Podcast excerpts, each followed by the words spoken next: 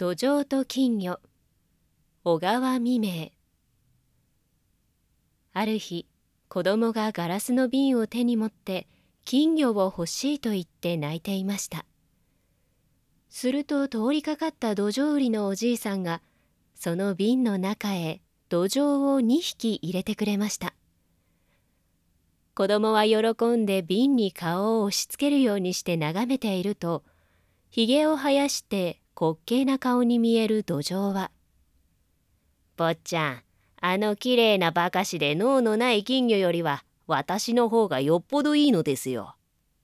一つ踊ってみせましょうか。」と言って一匹の土壌は瓶の底から水の上までもんどり打って滑稽な顔を表面へ出しまた瓶の底に沈みました。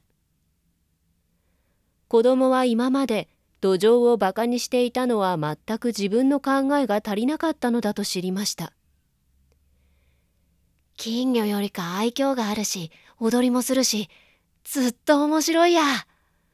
と子供は瓶を持ち歩いて友達に吹聴したのです。金魚を持っている子供は笑って「そんな土壌なんかなんだい。この金魚は高いのだぜ」と言って相手にしませんでした。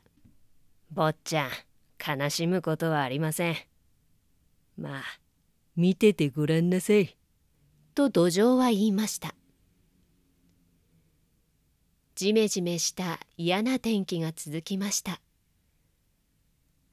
生活力の乏しい金魚はみんな弱って死んでしまったけれど土壌は元気でしたそしていつでも愛嬌のある顔をして代わる代わる瓶の中で踊っていました。